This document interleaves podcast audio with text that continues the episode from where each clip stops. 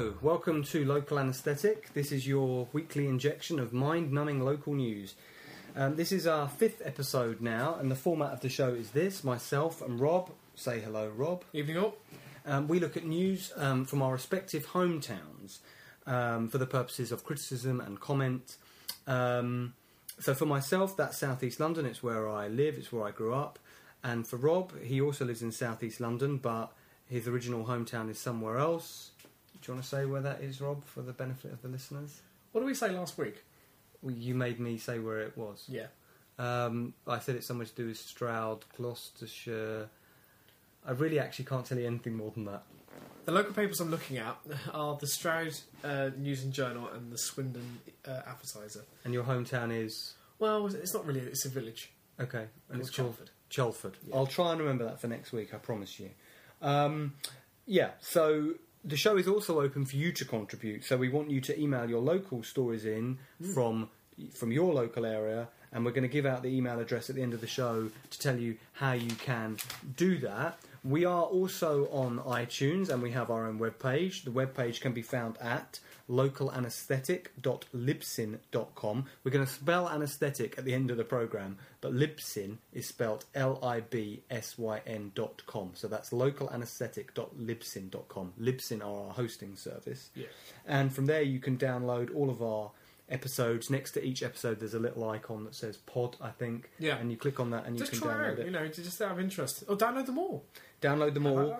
But of course, you can do it from iTunes. We can be found on iTunes extremely easily indeed. You can either search for local anaesthetic, either the English spelling of anaesthetic or the American spelling, or you can simply put Alex and Rob into um, into the search box, and you'll see that under podcasts we're there. I think it's the second result, local anaesthetic. Yeah, we're not a first result, by the way, which we've already discussed this evening between ourselves. There is, yeah. I think there's another. There's another podcast called um, called uh, Bedtime with Alex and Rob. That is nothing to do with us. I, I want to make that clear. But that's quite. I mean, could we not do that? Um, Maybe book corner. Where? How about we read a book each week in bed. in bed, naked, ideally. I'm not interested in you in that way, Rob. Right, just be me then. Yep. You can start your own podcast. Rob's naked book read. Rob's naked book read. Yeah. Now, uh, we do have an email submission of a story. Oh, really? We do. Oh, Uh, okay. uh, now, the email actually came from somebody I know, somebody I work with.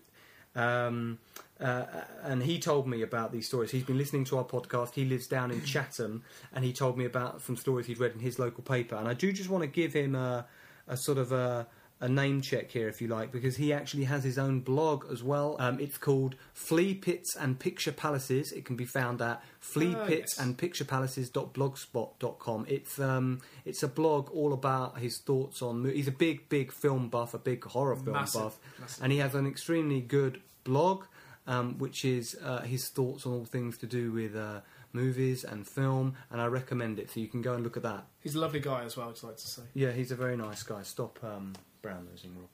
I'm just hoping he'll maybe advertise us on his blog. Yeah, uh, Paul, if you're listening, put a link to our uh, podcast on your blog, please. Now, I'm going to read out these stories he he told me about. The- the- the- the- It's one story, but there's sort of two articles about it. Um, he has obviously listened to our podcast and heard the, the unusual amounts of stories relating to animal cruelty. People are going to start thinking this is what this podcast is about. It's not about that. Um, so, this is a story 10 cats dead after being poisoned by antifreeze in Rochester.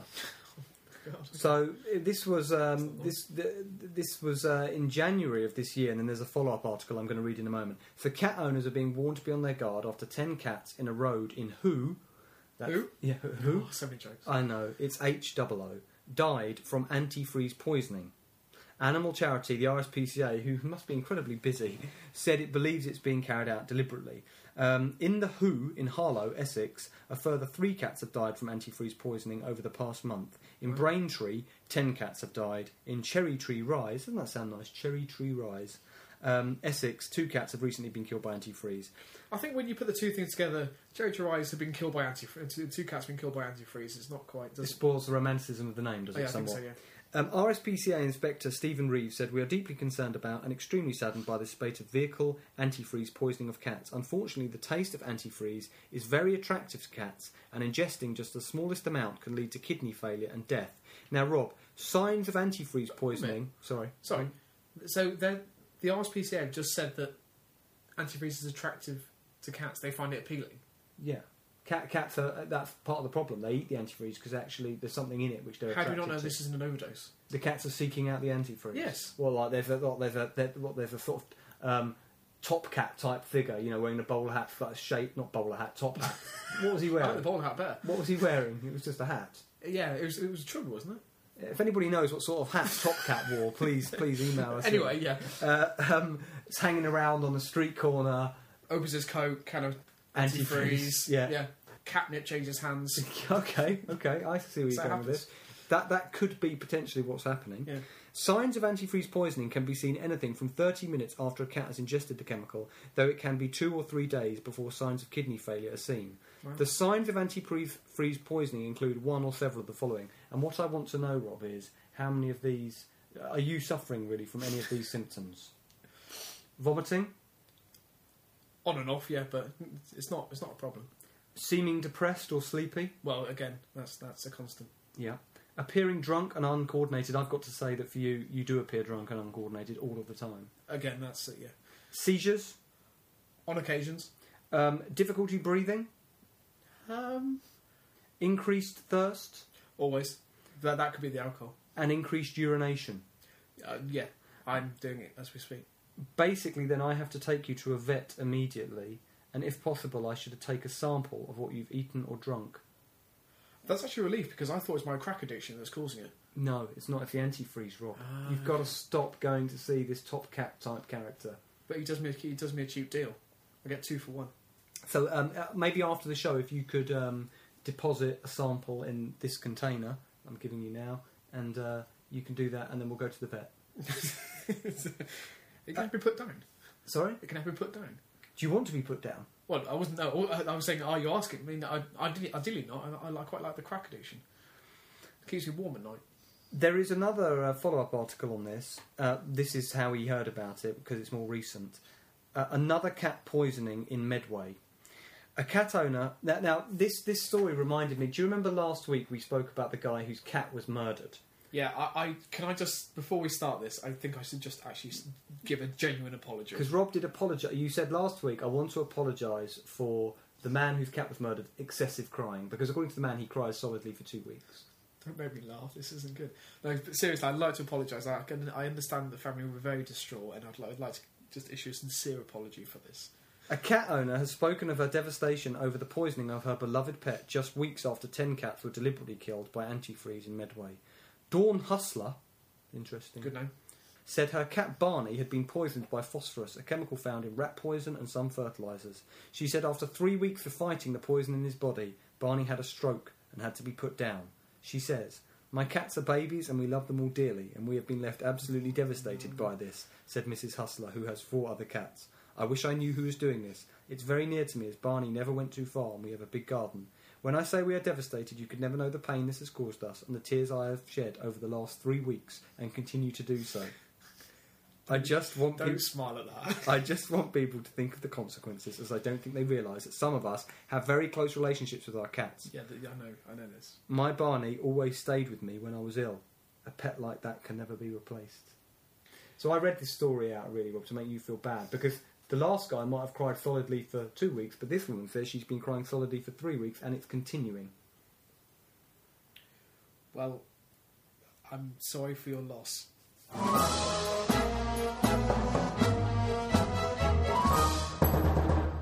Um, we should say this week we're, we're sort of taking a break somewhat from the regular format. We don't have lots of different stories this week. What's happened is is that Rob has a story which you've told me is quite extensive and which you just want to focus on, Yeah. and I coincidentally have the same. Uh, I've kind of got one major story that I've just got to focus on, to the exclusion of all others. But we're going to start with you, Rob. Okay. Right. So th- um, this story was was actually in the Australian News and Journal. The first story was The communist, fascist breakaway state of Stroud. Absolutely. Um, the story ran. The first story was on the 29th of February, and the, la- the last story was on the 7th of March. And there's four stories which I've tried to condense down into, into just the one story. Uh, the first story was by Tamash Lal. Tamash Lal. Tamash Lal. Okay. And uh, the other stories were by the, the faceless android um, SNJ reporter. The Stroud News and Journal reporter who never gets named. They're just this sort of faceless automaton. Well, since uh, the junta have taken over control of, uh, of Stroud, um, now obviously any journalists have to just be unified, so they just go under the, the one. There's no identity anymore. No, basically, yeah. So the headline is: uh, Court told that 87-year-old man was charged fifty thousand pounds for roof repairs worth two thousand pounds. Um, a court heard how an 87-year-old man was charged five, uh, fifty thousand pounds for building work to his roof that was worth no more than two thousand pounds. Wow. Yeah, it's quite excessive. A jury at Gloucester Crown Court was told that the householder from Bussage was the victim of a scam by two men, Shane Cole, aged 24, of Sutton, Scotney, and Jimmy Barney, aged 34, of Bradley Road, Warminster. Both denied fraud by falsely claiming that the work needed doing on the man's house when it was not necessary. They also denied falsely obtaining more money than the same man when no more work had been done. Prosecutor Mark Worsley said on Monday he, in brackets the elderly man, was taken advantage of by Shane Cole and Jimmy Barney, who persuaded him to hand over £50,000 for work which would have cost a, fr- a fraction of that. Um, a surveyor found that the work that had been done was very poor and was worth £2,000 the most. So that's the first story. That's the first This is the genesis of this story then. So we've got this pensioner who, uh, presumably these these dodgy characters have turned up at his house and, and said he needs all this work done and, and, and, and I massively overcharged him So, the, um, the second story, by the faceless automaton Yeah. Stroud News and Journal Android reporter. this one focuses first of all on Jimmy Barney. Uh, Jimmy Barney of Warminster admitted that he went to the victim's home in Bussage, uh, near Stroud, Gloucestershire, but said that it was only it was only for a favour for three travellers he had met, just met nearby. Um, he said he was out driving with a friend when they met the travellers who told him the 87 year old man owed them money and asked him to go and collect it. So hang on. So just so I can digest all this. So he's saying, I mean, it's a great. He's saying I met three. It's like a sort of. It's like a Jack and the Beanstalk tale. I met. Th- I was. I was just on my way, minding my business, and I ran into three travellers who told who told me that this old guy owed them money and asked me, me Jimmy Barney, to go and collect the cash. Yeah, Right. which he did. Then they said to him, they explained they did not want to go to the man themselves because the last time they were there they had damaged a vehicle on his driveway. So, he said, he agreed to go to the man's just to collect a check on their behalf, which is why he was photographed by a covert police camera trained on the front door. Why was there a covert police? So, so but you had the elderly guy already let the police know by this point, and they I were. don't think I'm so. This is what's what I, this is what I Can I don't ask- understand why it was there in the first place. Can I ask you a question, Rob? This is Stroud. Yeah, Wasn't one of your stories a few weeks ago about complete bumbling incompetence of the police force in that area when Yeah. there was a guy on a moped who was harassing some family in their car by sort of sideswiping them, smashing into their bumper, and the police decided not to give chase to him because he was driving too dangerously on this moped and to go and pick him up the next day. Yeah, absolutely. And, and just went home. So what's happened now is And now they're putting covert cameras on people's houses. You know why? Because this is what happens in the fascist communist state. the towns of the lockdown. Yeah, the countdowns of the lockdown. In North Korea, everybody's under surveillance. The same here. That's what's happened.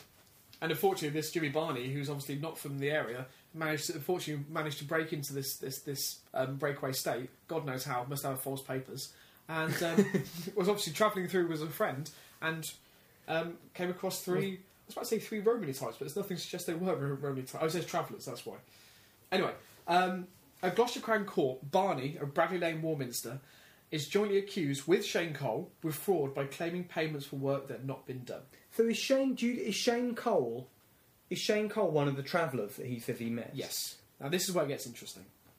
Shane Cole has already told the jury he was not the man calling himself Joey Banks, who was clearly the leader of the racket. He said that at the time of the offences, he was a slave to a gypsy master who took his phone, money, and bank cards from him and made him work. So Shane Cole, one of these travellers, Yeah. who apparently accosted Jimmy Barney, Yes, that's right. Yeah. he says that I was working for a gypsy master, which sounds brilliant. A gypsy master. Yeah. I don't know why, but a gypsy master sounds like they have magical powers. It does, doesn't it? Yeah. You just imagine something you know, with a, a cloth on the head, with a with a crystal ball. Three other defendants are also on trial, accused of laundering money, which were paid by the man to the gang. These are Cole's brother William, so Shane Cole's brother, twenty six, of Burlington Lane, Sutton, Scotney. Uh, Simon Hawkins, forty seven, of Boreham Fields, Warminster, and Barry McGovern, 51, also Bournemouth Warminster. Okay? So, the gang that we're now talking about is, if you can imagine, at the, sh- at the top you've got. So you're doing me like a hierarchy. Yeah. I, I've also got this, this handy diagram that I drew out for myself because I got so confused. So, at the top you've got. the um, boss. Shane Cole, aka the boss, aka Jerry Banks. Right. Then you have his, his team of, of, of crooks. William Cole, Simon Hawkins, and Barry McGowan or McGovern. Oh, McGowan. Sorry, I do. remember. Barry McGowan. Simon Hawkins is the only one with a va- with a vaguely normal sounding name, and then you've got the person they, they apparently accosted to go and get the money, Jimmy Barney. Yeah. But above Shane Cole, he's claiming that there is this the- gypsy yeah, master. gypsy master. Right. Okay. otherwise known as the boss, which we'll get onto later. Um, Simon Hawkins, in evidence, told the jury it was true that he was paid a £15,000 cheque from the victim into his bank account, but he said he had no idea that it was dishonest. Um, Hawkins, a welder mechanic with a garage in the Warminster area, said he had never met Shane Cole before the case, but he did know Jimmy Barney. Right. Hang on a minute. So, he's, so so Jimmy Barney didn't just run into this band No. of travellers. Then they knew each other already. Yeah, Right. basically. Um, he goes on to say, who was a local traveller he'd done wo- uh, car work for in the past. So Jimmy Barney's also a traveller. Yes, he was also a traveller and he'd worked in it. So Hawkins would say that Jimmy Barney was a traveller and he repaired his car for him. Okay, I'm with you. He said that McGowan told him that the £15,000 cheque um, was to do with the sale of a lorry, but he could not put it through his own bank account because it might affect his benefits payment. Right. Which is understandable, surprisingly. Well, is that a defence? I'm not sure, anyway, okay. but yeah. McGowan paid him £100 for his time and trouble in, sa- in paying the cheque in and then collecting the cash for the bank, he said. He now realised he had been, again in quotation marks, a gullible mug. Um, McGowan, who is not legal, legally represented, told the jury that he'd been paid a £5,000 cheque into his own account and asked Hawkins to deal with a £15,000 cheque on behalf of an Irish tinker who was stocky with blonde hair. this is exactly It what just it sounds like they're trying to get off this by making everybody as confused as possible with this endless web of Yeah. deceit and lies and nonsense. Okay, so but the money, the, the, the checks he was given by by this Irish tinker with the, the stocky blonde, uh, with stocky and blonde hair, was definitely not Shane Cole. He said. Right. Okay. Okay. Maybe So- that's the Gypsy Master he's alluding to. Yeah. So now Hawkins and McGowan are both saying that they have never met Shane Cole. Right. Okay. Okay, I'm with you. I'm with you. Okay. I hope the listener is too. This is this is confusing but extraordinary. Yeah. Okay. So Mr. McGowan says, "I just thought it was to avoid a bit of tax. I know that might come under the heading of a criminal act, but I didn't think it was anything like this." He said. What I love is the fact that so his defense he's chosen for his defence admitting to doing a lesser. He thinks that that'll probably be the evasion of tax will be a lesser criminal offence. I'll just admit to that. yes, but the next comment I don't really get why he says. Right. Um, at the time, he said he was a raging alcoholic and a junkie, but he cleaned himself up now. so his defence is the fact that he didn't think it was that illegal, and he was a raging alcoholic and a junkie, so he just thought he cashed his check anyway. This this is how to dig yourself a hole in court, really, isn't it? Okay, then this is now we're on to the third story now, um, and this focuses on Shane Cole. Ah, the elusive Shane Cole. Okay. What's the headline? Um, the headline is: For trial, here's evidence from alleged leader. Right. Okay. and this is also from the faceless S&J reporter. The alleged leader of the gang, which duped an 87-year-old man out of more than £50,000, told a jury today that at the time of the offences, he was a slave to a gypsy master. So we're back to the gypsy master yet again. Oh, well, yes. Okay. Shane Cole, 25, said he was under control of a man he called the boss and was not running the fraud racket against the man. Cole of Burlington Lane, Scotton, uh, sorry, Sutton, Scotney, near Winchester, denied he was the man who called himself Joey Banks and led the gang which visited the man's house and pretended to do an extensive pretended to do extensive work. Right. Okay. Um, the prosecution maintains that Shane Cole was in charge of the racket, and they got checks from Mr. Riley. Mr. Riley is, is the homeowner, by the way. Oh, this is the elderly man. Right. Yeah. Yeah. um, which he gave to his brother, Hawkins, and McGowan to put through their bank accounts. Okay, Right. so that, that's exactly what we've already known before. In evidence, Shane Cole, married with two children, said he was a vic- victim of mistaken identity and, and he had not been to the man's house or deceived him.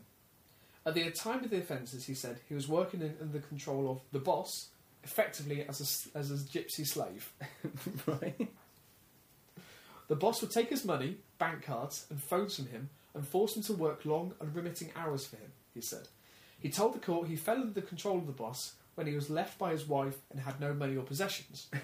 right. He was using drugs and drinking, and that was exploited by the boss to get control of him, he claimed. Right, so he's now saying this boss apparently just tried to hook him on drugs, and that's how he, he did all this Classic. roofing work for him. right. Um, the boss will not allow his gangs to have tea breaks or even talk amongst themselves, he says. Which doesn't sound like it's really unremitting work.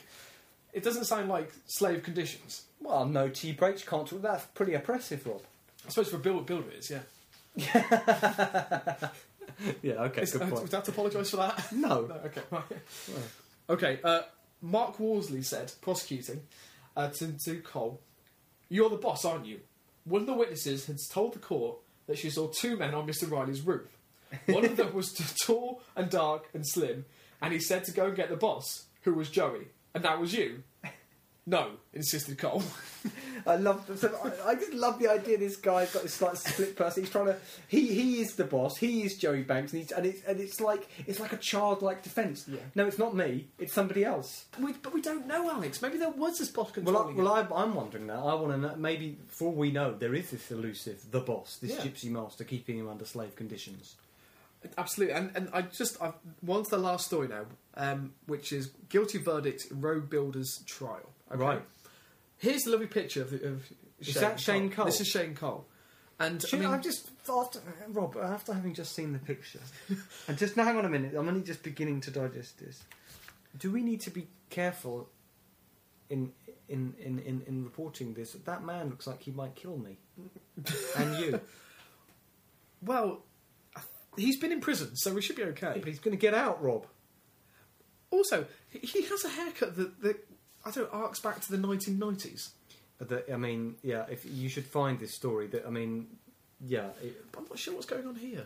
he's got yeah. He's got a sort of Simon Cowell-esque haircut going on there. The sort of middle parting. It's the it's the haircut I used to have when I was about 15. The one with the step. yeah, the step. remember- We do you called it the remember- wedge, but yeah, the Oh, step. you called it so up up up north. no, no. Where do you live again? Well, this is what I used to get my haircut in Swindon. Actually, And where's that then? That sort of uh, it's southwest. sa- oh, it's It's about an hour from? London. Yeah, so it's not far from Torquay then. Carry on. Where is it? Not Well, nearer no. Torquay than London. Uh, no, Equidistant. uh, no. Right. uh, Right. but but you used to call it the wedge. We called it the step. I mean, maybe this is why he needed the money to get a decent haircut. Shane Cole, 25, called nine times at a man's home in Bussage demanding checks for non existent work. At Gloucester Crown Court today, Wednesday, a jury found him guilty after eight days' trial of two charges of fraud by false representation. Jailing him, Judge William Hart said, In my judgment, you could not have had a more blatant example of deliberate targeting of a vulnerable victim like than this. He spent a long period of time nursing and caring for his wife, who suffered from Alzheimer's disease. She died, and he was left alone, which is hmm. very tragic. Cole of Sutton, Scotney, Winchester, had been tried together with four other defendants who all alleged to have played roles in the fraud or in laundering the checks. Right, here we go. So this is this is what they all received. Okay, Jimmy Barney at first. So Jimmy Barney's the guy who said, "I just met three. Tra- I was going walking along, whistling away, and I met three travellers who asked me to go and pick up this money for them. Right? Yep, How long did he get? he was jailed for one year. One year. But the judge accepted that Barney got no money from the victim and that he did not threaten or pester him when he refused to hand anything over. Okay, So one it could have been more. But he did go on to say Barney was clearly working for Cole, the judge said. Right. Okay. I think as we established. Okay. Other defendants, Cole's brother William, so William Cole, and Baron McGovern were convicted of laundering checks paid to Cole by the victim. They're yet to be sentenced. Okay?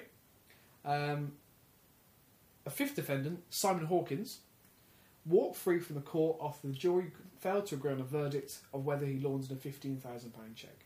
Hmm. And it's interesting that I said he was the one, the only one who had the normal sounding name. Yeah, that's So maybe that's that stood him in good stead. They thought Simon Hawking sounds like a decent bloke. Yeah. See you, mate. During the trial, the jury heard that Shane Cole, calling himself Jerry Banks, led the scam in 2010, telling the elderly man he needed extensive roof- roofing work done. And that's the end of the story. But Rob, how long did Shane Cole get? Um, he was in prison for three years. Ah, Yeah. it's not that long, Rob, and he's going to be out after See- three years to hunt us down. I would say I would say that that, that is an ev- that is an example that crime does pay. I think three years f- uh, for a sixty-one thousand pound profit. I It's assume they've had to give back the money, Rob.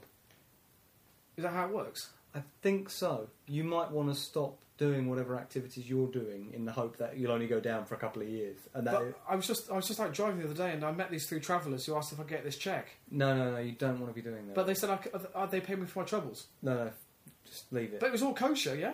what, the, the, so, sort of travelling Irish gypsy circus was it? It was a circus, yeah, definitely. They said it was a circus, and there, there was a guy in the back. They kept calling him the boss.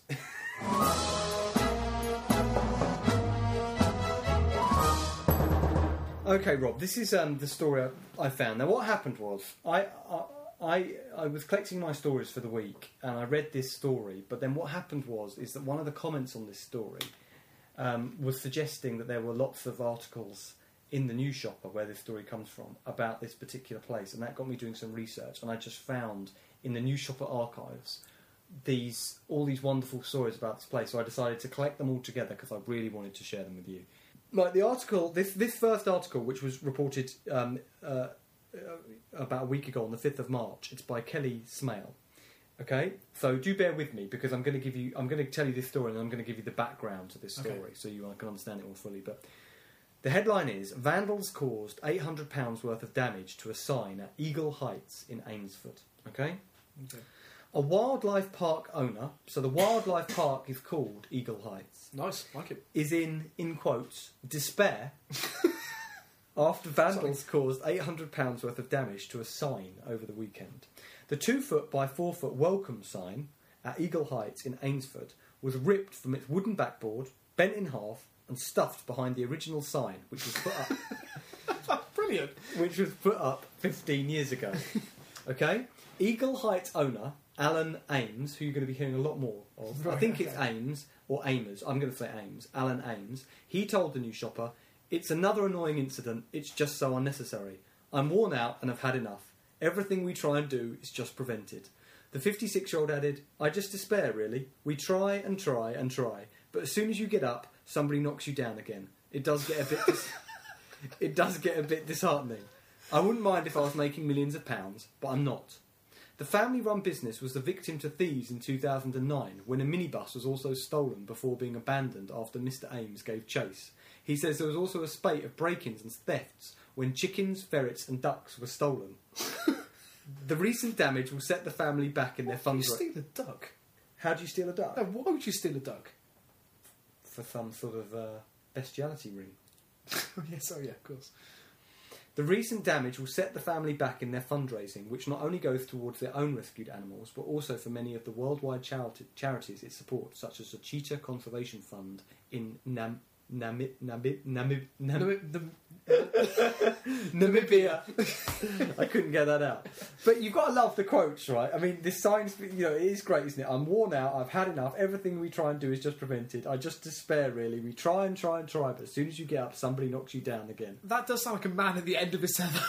Okay. Can I just say though? I think, I mean, I understand. Eight hundred pound. I can't imagine they could just because they bent the sign it would, it would amount to eight hundred pounds. But I mean, the, the fact that someone stole their minibus, I mean, that's quite. It sounds like they're being targeted.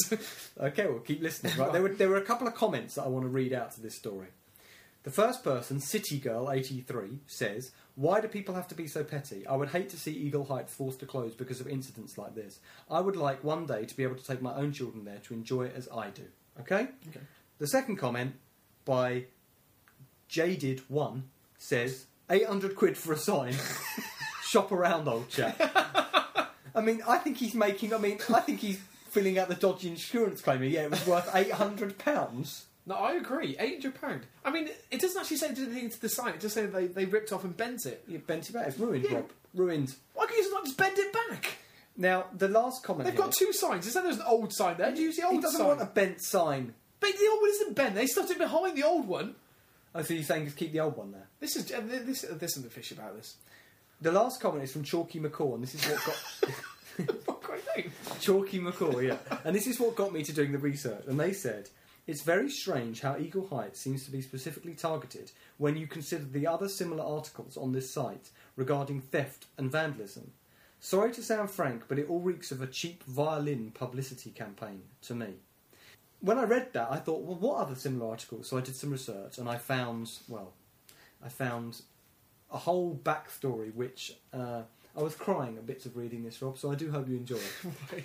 The next story that I'm going to read by David Mills. So this was a I don't I don't know what the date of this was, but it was some while before the article I just read you, maybe by a few months or something.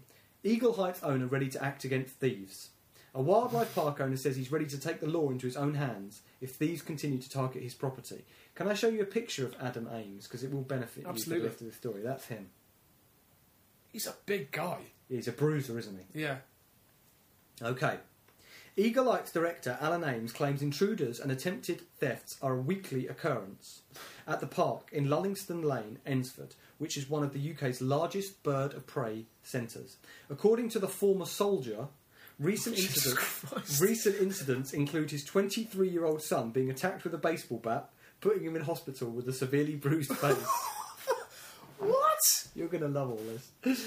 Two weeks ago, the park's minibus was also stolen before being abandoned after he gave chase. He must be a quick runner.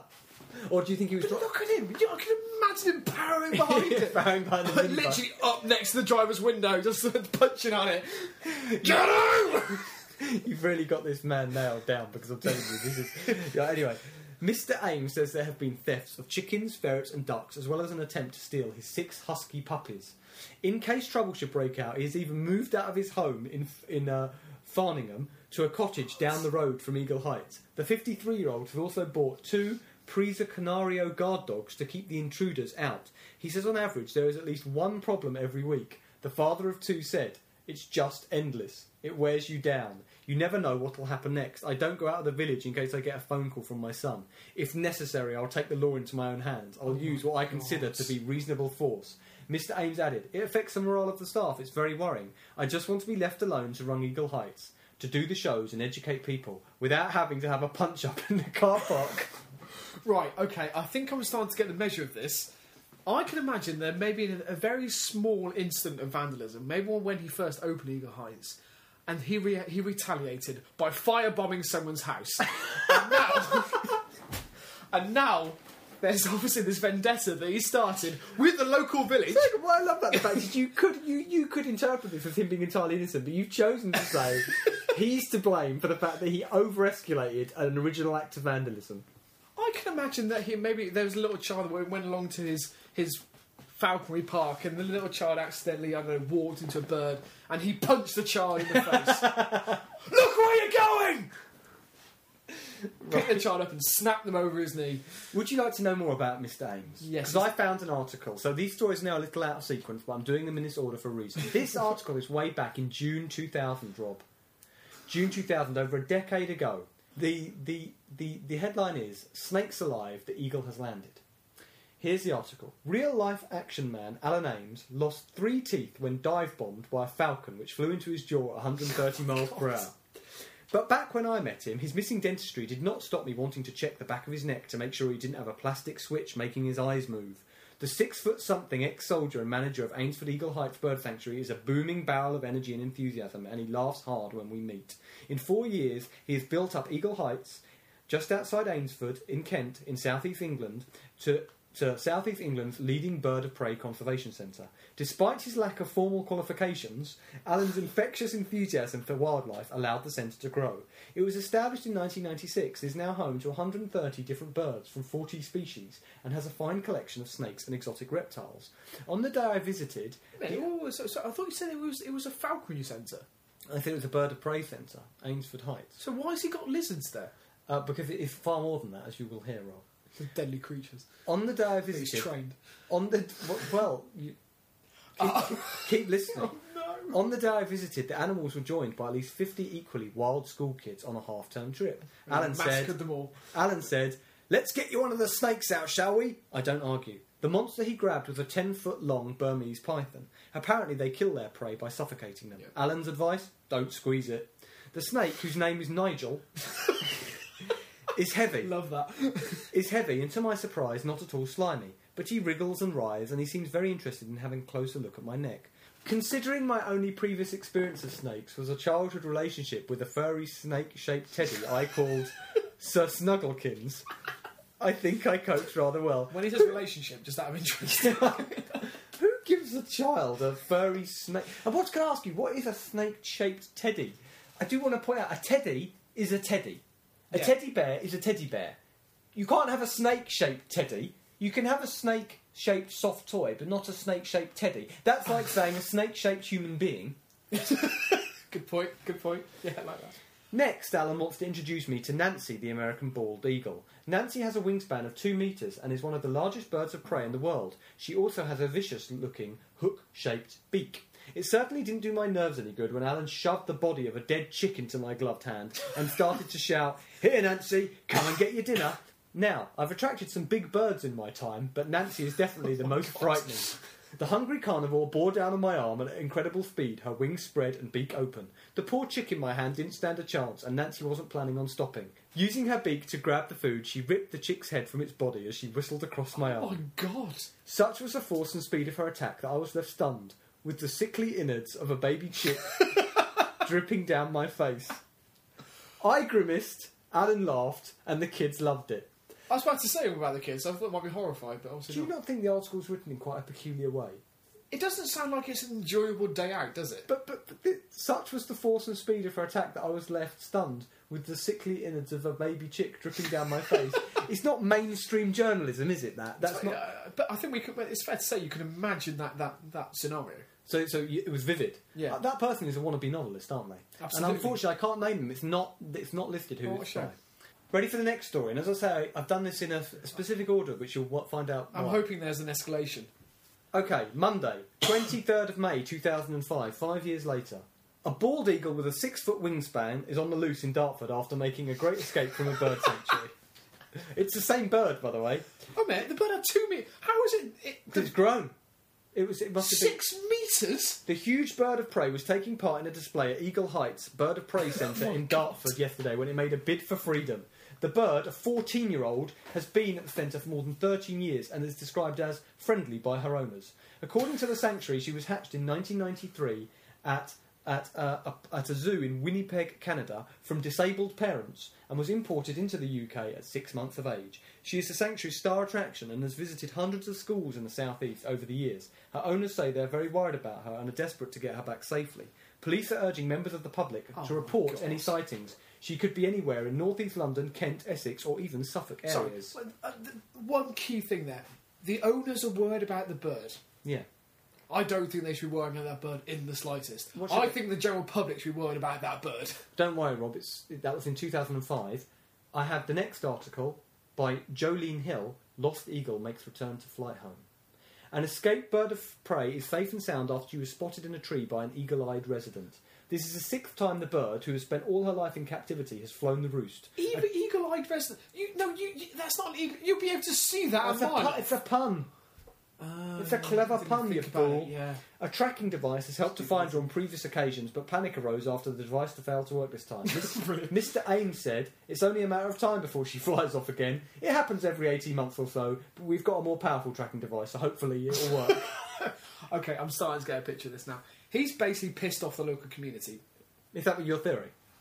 He just said this, this, this. I'm sorry, this creature, which uh, it could quite easily kill someone, tends to fly off every 18, 18 months, months, so. but, but don't worry about it. Right, you ready, Rob? 29th of March 2010, so we're quite recent. You Okay, ready? Yeah. Eagle Heights owner fears closure of animal park. Right. A zookeeper claims he has been given an ultimatum by the council to, to get rid of his animals or face closure. Now, what sort of a zoo did I tell you this was earlier? A dodgy one. No, what type of animals did it keep?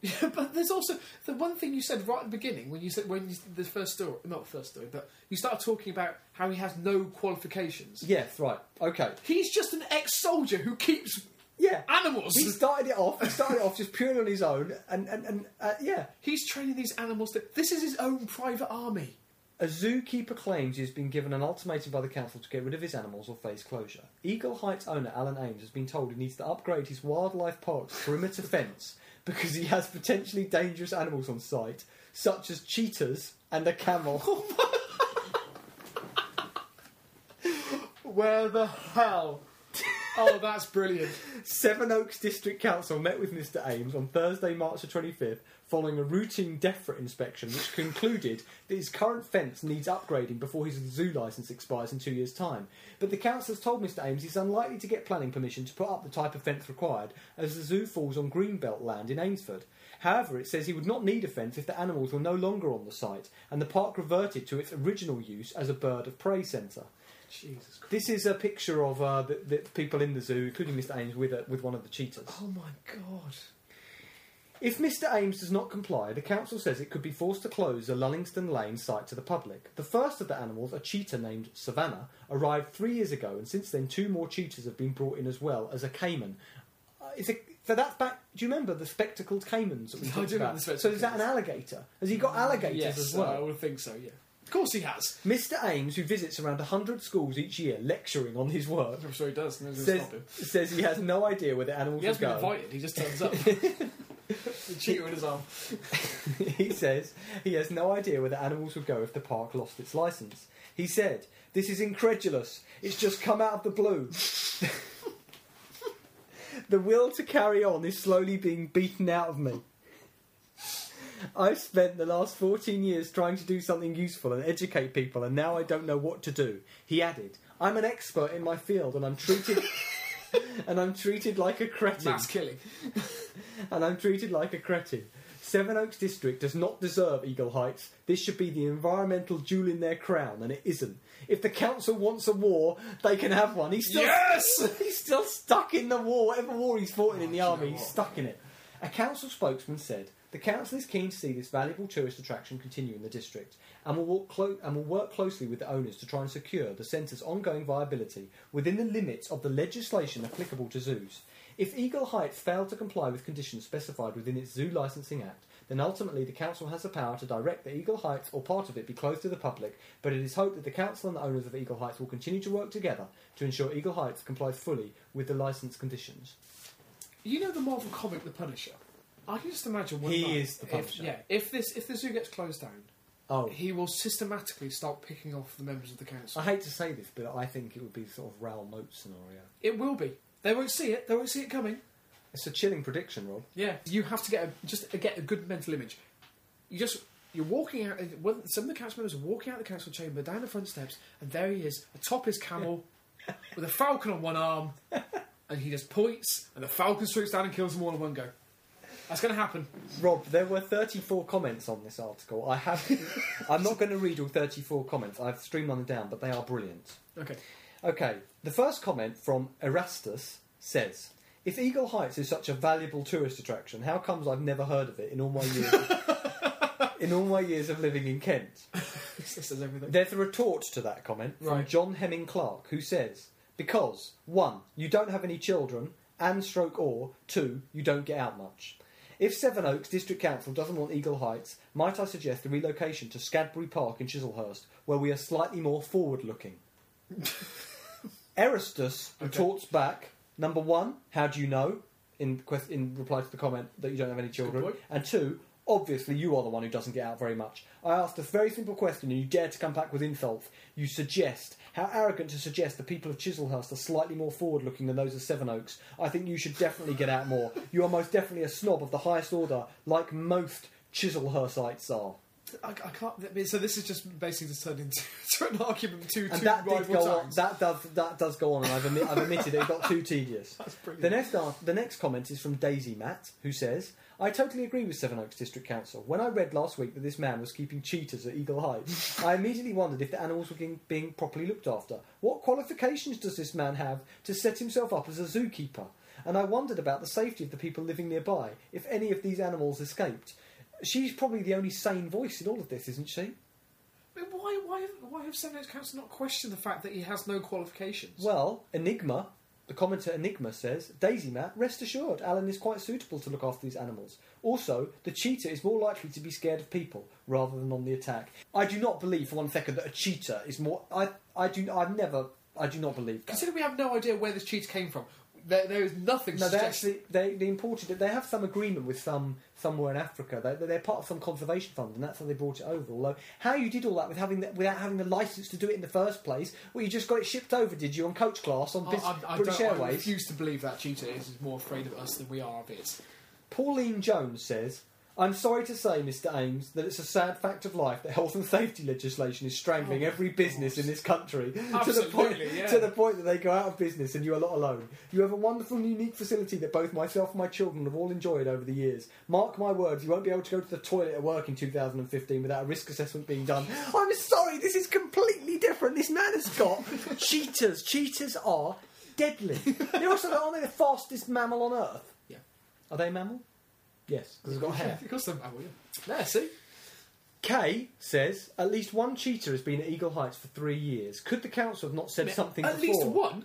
Yeah, surely you have to apply for a permit to own such an animal. They've got three, and she's saying that one of them. has They've been- got three? Yeah, I said that earlier. Oh. and she says one of them's been there for three years. How come it's taken the council that long to notice? Eristus is back. Okay. He says, perhaps if Eagle Heights are better advertised, more of us would have heard of it. Believe it or not, there are people in this world whose children have grown up and moved away and no longer receive this kind of information from their mouths. Surely can no one disagree with me that if this is indeed such a valuable tourist attraction, the chances are tourists would not read the news shopper on a regular basis or alarm their children to suggest they spend their money there. Or are all the tourists from Sevenoaks and Chislehurst? it's hardly Windsor Safari Park or Howlett's, is it? There is no Windsor Safari Safari Park. Yeah, Rob's um, parents live in Windsor. There is a, a Windsor Safari Park. Sounds uh, familiar to me as a name. It's Woburn. Well, I don't know. Has he just made up? Because we, Windsor we, Safari can, Park sounds really we cool. can all make up fictional safari parks to compare it to. I love Leicester Safari Safari Park. Well, if it, well, let, Middlesbrough. can you research that between now and the next show? Middlesbrough Donkey Sanctuary. Yapov, who's now they're retorting to Eristus, who seems to be winding everyone up. Polish. They said, as this befuddled buffoon lives in the London borough of Bexley, no wonder he's never heard of it. He doesn't even know where he lives, let alone where anything else is. Senility is a sad thing. Um, somebody else has commented back to Eristus. Right. Helen James says, sorry, but who exactly qualified you to be making comments like this? I am a season ticket holder at Eagle Heights What? You can become a season ticket holder? How did I not know this? and have been for many years. You quite clearly What is know that entitled to? Entitle you to? You quite clearly know nothing about Eagle Heights there, and are therefore completely unqualified to speak of it. I understand every man is entitled to his opinion, but your comments are simply ludicrous. The reason they are not better advertised is because it's run by a family of four animal lovers and they push every penny they have into their projects, enclosures, and anything else that animals need. Perhaps the reason Howlett's is better advertised is because they are a lot larger and have other sources of income to the park, which aren't available to people like the Ames family. I think it is simply ignorant to compare them to places such as this. They are totally different and pride themselves in being so. They are one of the only places I've ever been that bring their animals from their enclosures and recreate natural behaviour for stimulation and enjoyment. I think this is much better than watching animals pace up and down and looking simply bored, something which I have seen at Howlett's. Next time you want to get on your high horse, Eristus, I suggest you have the evidence to back it up. Don't trample over somebody else's 14 years of hard work and dedication if you know nothing of it. I've had many con- con- uh, conversations with the family, as they are always more than happy to give their time to explain the situations they are facing. Perhaps you should take a trip up there this bank holiday and see for yourself. Do you get the feeling that comment was actually by Mr. Ames? Absolutely. I actually, I, I mean, I, I'm going to turn my computer on because it is with me, and I just want to Google first of all if there's a Windsor Safari Park, and also what a season ticket entitles you to. No, don't don't look anything up about Eagle Heights. You'll ruin my story. Rob, you're doing it right. So you've just looked up Windsor Safari Park, and I should probably apologise to Aristus. Yes, there was a Windsor Safari Park, which closed down in 1992.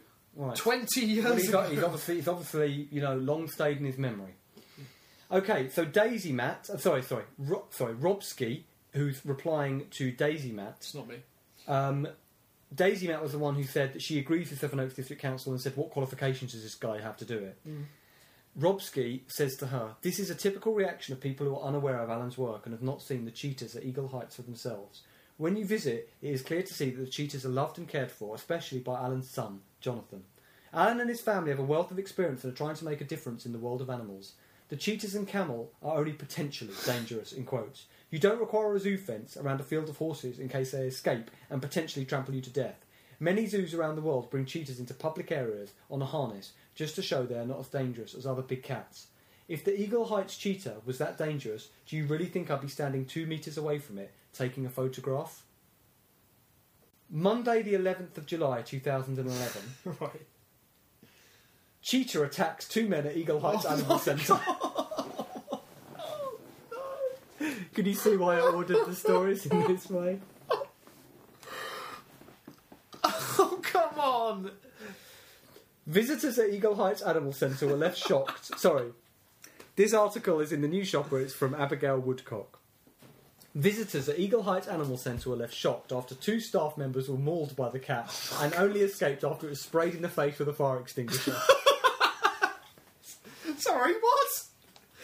Chartered surveyor Michael Cooper paid £24 to take his two young sons, six year old Jamie and six month old Harry, for a day out at the park on Sunday. The 42 year old said, I was among 50 people who witnessed this event with my children. The staff were jokingly describing that they were filming the cheetahs to prove to the local authority that they were friendly. So Oh obviously, in oh my a bid to show that these animals, that he doesn't need a license, he doesn't need dispense. That, that, that's the irony of it. They're filming them to say This, this, is, the proof. unbelievable.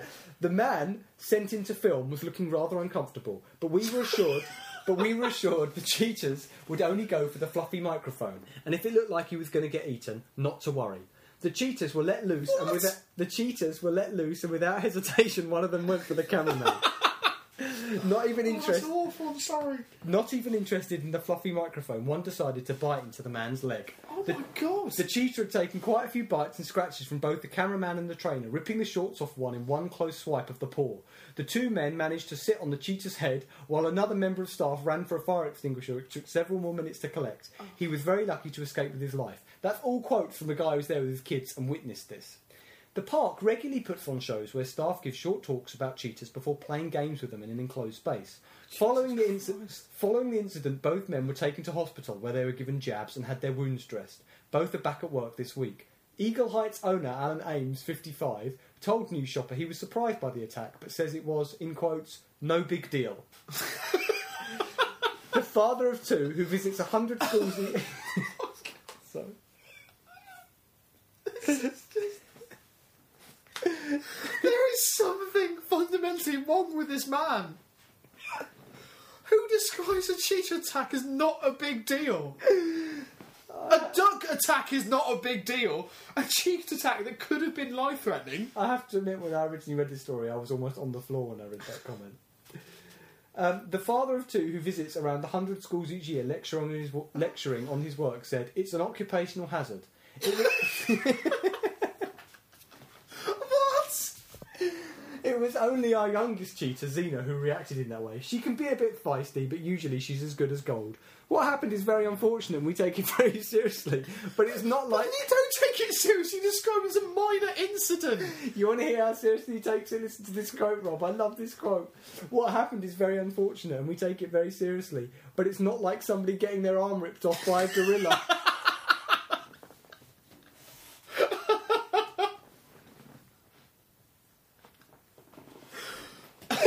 oh God!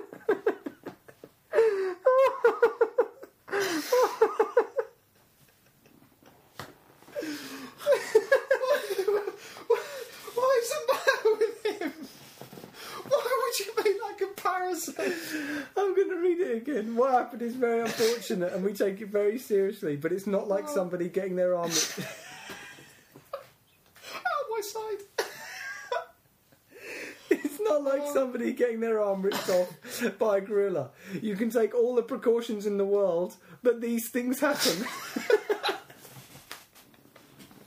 no, you could have taken more. You could have taken more precautions than that, couldn't you? But Alex, I mean, I don't know, but if there's there's an attack by a, a wild cat, I don't know. But for me, surely you try and sedate it. You wouldn't just get a fire extinguisher, show it, and just squirt it in, in the face of the cheetah.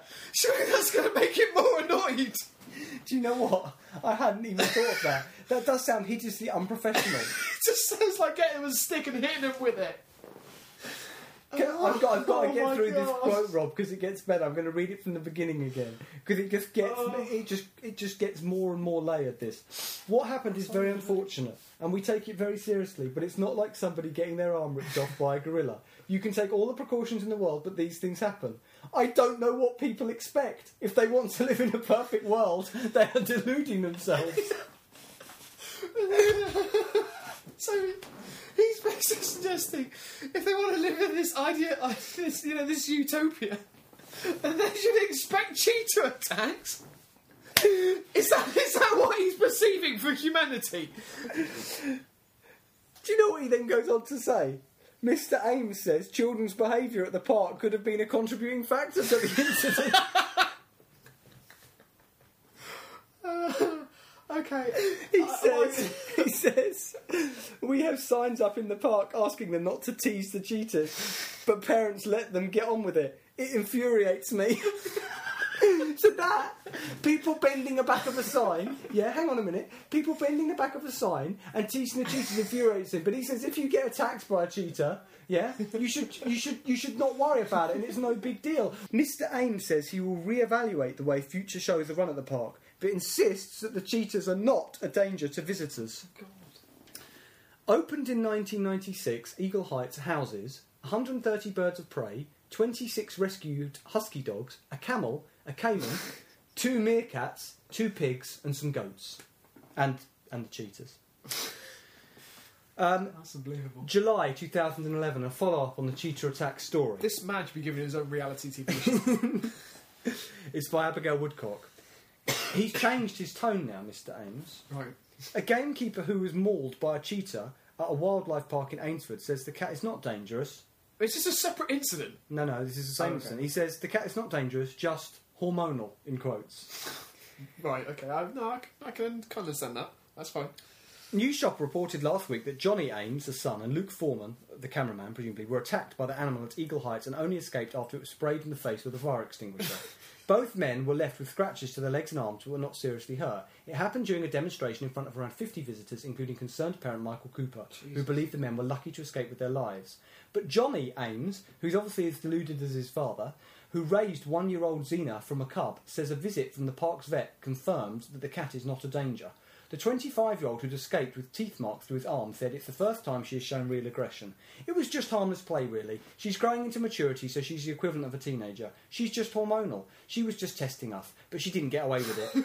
Johnny says both he and Luke were fine after the incident. He added, All we have to be careful about is that the wounds don't get infected, and we're taking antibiotics. We're not anxious about being back inside the enclosure. We just hope the incident doesn't overshadow the work we do in educating people about cheetahs. Um, can, can I just want to say something about that? It will overshadow it. And the reason it will overshadow of it is, yeah, if you went to, let's say, uh, in Argos one day, a worker in Argos went crazy, pulled out a gun, and shot a lot of customers, Yeah. that would overshadow the other things that Argos does. Yeah. Uh, I'm not suggesting anything like that has happened or will happen in Argos. No. In April this year, Sevenoaks District Council told park staff they would need an upgraded zoo licence to take account of the cheetahs and the camel, both listed as Category 1 animals. Okay? Yeah. Makes sense. Council bosses said a stronger and higher perimeter fence was needed.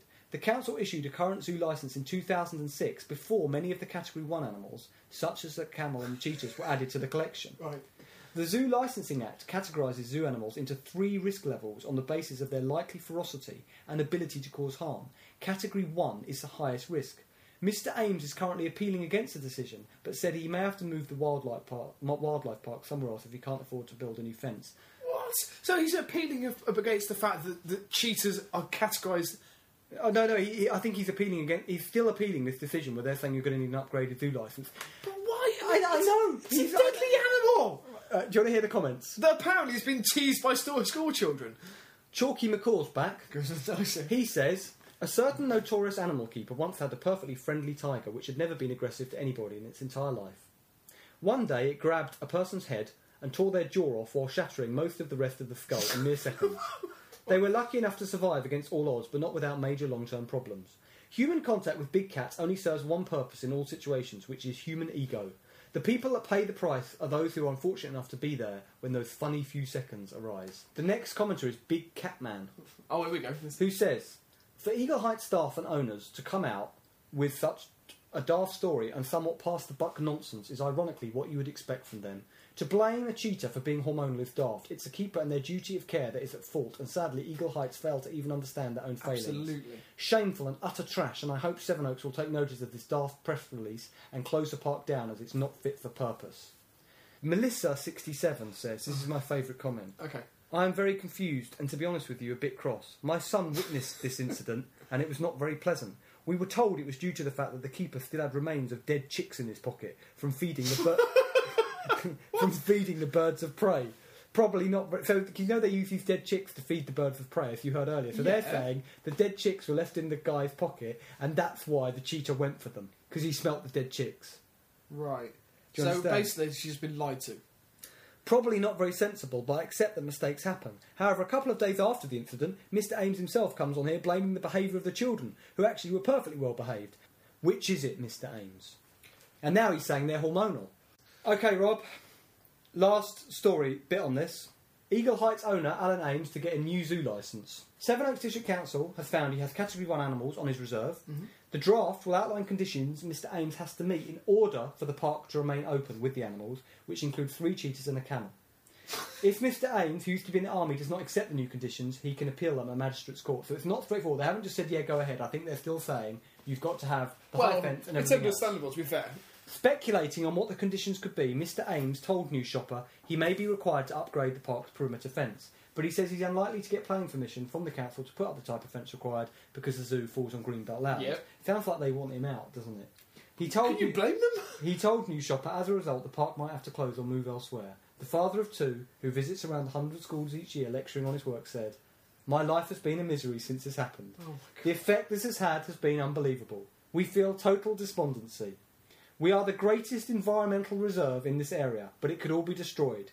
I'm not a politician, I'm a warrior. This is not the first time Eagle Heights has had problems with the council, the news shopper says. And I, this is going to return us to some of the earlier stories. In September 2009, Mr. Ames had his appeal to keep a mobile home on site for security rejected after the council found it breached Greenbelt land regulations. Mr. Ames says he was consequently forced to sleep in his car to guard the wildlife park, which had suffered a spate of break-ins and thefts. Mr. Ames, who has since bought guard dogs for the park, said, "I've had so many break-ins. Being robbed and living in fear of what will happen next is awful." I want to go to this place so badly. Comments, and this is the end of this this whole story, Rob. Five Arches says, "Hi, I sit here wondering why nobody attempted to steal the cheetahs. They would have been more fun than a few ferrets, Fair point. and they would have been quite a catch for that bestiality ring." They would, yeah. Modern Toss says, I've got to say my sympathies lie with Eagle Heights here. It's a terrific place, and Mr. Ames works tirelessly to educate local people about his animals, and it'll be a great shame to lose such a good place of interest in the area. They're not going to. A pity the council jumps all over one man and one caravan, yet runs scared when it comes to travellers shacking up on Greenbelt land all over Bromley and Kent. Easy target, eh? I just want to remind you, he has cheetahs, one of which was has attacked people. Rob, last comment. Camel. Guess who the last comment's from? Oh, it was Mr. Erith. No, Oh. Mr. Ames. Mr. What a Ames. special time. He came on to comment. So we're gonna the last word on everything is gonna be with the zookeeper himself. He says, Time for me to say something. Eagle Heights is a lifetime's dream. All I've ever been interested in is wildlife, adventure, and trying to understand how the natural world works, and this includes the human animal. I'm at present trying to finish a book titled From the Valley to the Abyss, He's been reading it for 15 years. which no, he's you know he's writing it. oh, he's writing it. So He's trying to write a book, and I love the title From the Valley to the Abyss. I'm hoping it's a sci-fi novel. I think it's about his depression. which Lack is of a caravan. which is the story of the journey of man from the Rift Valley in Africa to the abyss, which we are now heading with ever frightening speed. If you look at the, I am worried about him, aren't you, Rob? If you look at the ludicrous antics of modern man, you can see it is now the most socially, the most socially dysfunctional creature on the pa- planet. So I'm worried because he hates humans. This is brilliant. also, I was not born cynical, angry, or disillusioned. Other people made me this way. I was really hoping he was going to go along. War made me this way. No, but Robert's even worse. Other people made me this way, so he hates the general public. Despite the fact I am prone to passionate outbursts due to the nonsense that we are continually subjected to, um, I am not a troublemaking anarchist. Should anyone have any questions about the lunacy that I've had to put up with, please ask. I will answer you honestly. I would go on live TV opposite the council to show the truth. Would they take me up on this, do you think? When asked, so we either do what you tell us or you shut us down, the council's reply is yes, that's about it. I have this on tape. So he's been taping the council. He's been ringing them up and taping them. 16 years' work, 25 jobs, and in the opinion of not just me, the greatest environmental educational resource the area has at the mercy of people with no vision and zero intellect. As someone famous once said, in quotes, nice. the law was made for the obedience of fools or the guidance of wise men. He continues, It was not put in place for those with a little bit of power that they are not responsible or wise enough to have to abuse for their personal agenda. So he's really got a vendetta against Sevenoaks District Council. If you want to know what is going on, or why we have cheetahs, or what we're about, or what I stand up for, why I stand up for what I know to be wrong, or anything about Eagle Heights at all whatsoever, ask me. Do not make uneducated comments or assumptions. Stick your questions on there and I'll answer them, as I have nothing to hide. There is nothing more I could ask for than a public platform. If you wish to discuss anything that you do not want to put on here, here is my personal email, which I'm not going to give out, Oh, or you can come and see me. Um, no thanks. could you imagine that invite? Someone just knocks on his door and go, got a few bones to pick with you. With his three cheetahs, a camel, 26 huskies. This man, I mean, I, I, I, it sounds like he might be suffering from post traumatic stress disorder. I, but I do think I think I think if this license ever gets revoked, it could this could be serious. I could just imagine him sitting in his car, just stroking a cheetah and a shotgun in the other hand, just waiting. Waiting Bleeding. for somebody to bend that sign again. Yeah. Because, I mean. so you're suggesting the next article in Eagle Heights will be zookeeper shoots youth dead for spray no, no, painting no, that- zoo wall. It wouldn't. It, I think it wouldn't. It wouldn't even be that. It would just be shots. Shots heard in the in this vicinity in the night. of Eagle Heights. Um, police are investigating. Because I don't think you'd find the body. I actually, I think he would feed it to his animals. I, I actually think, just from my knowledge of psychology, I, I think you're wrong about saying that he would go he would go on a random killing spree and kill people. I actually think he'd kill all the animals. Do you think? It would be like if I can't have the animals, nobody has. We're all going to heaven together. Just, oh my god! Just the thought of him shooting a duck. I mean, that's awful. In the face. I'm sorry, I have to do this. Shotgun. sorry.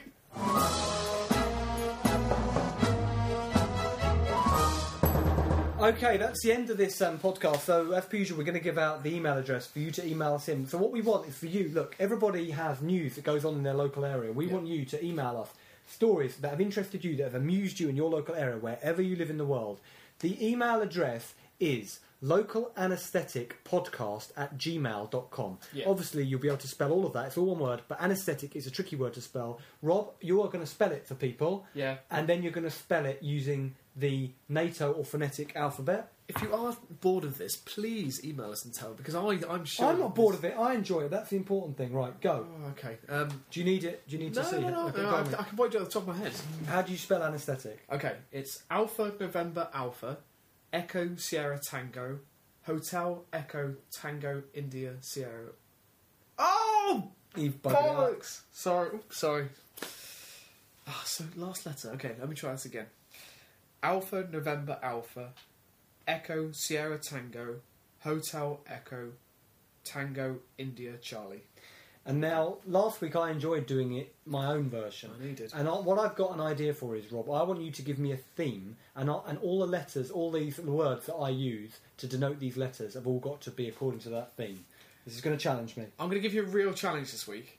And what do you mean this week? This is the first time we've ever done it, so don't give me a real challenge. Start me off easy. Come on. Oh, well, I quite like this one. I Go on then. Okay, football teams. Oh, okay. Well, the first one should be easy. Yeah, but okay. Arsenal, Norwich, Arsenal, Everton, Sunderland, Tottenham,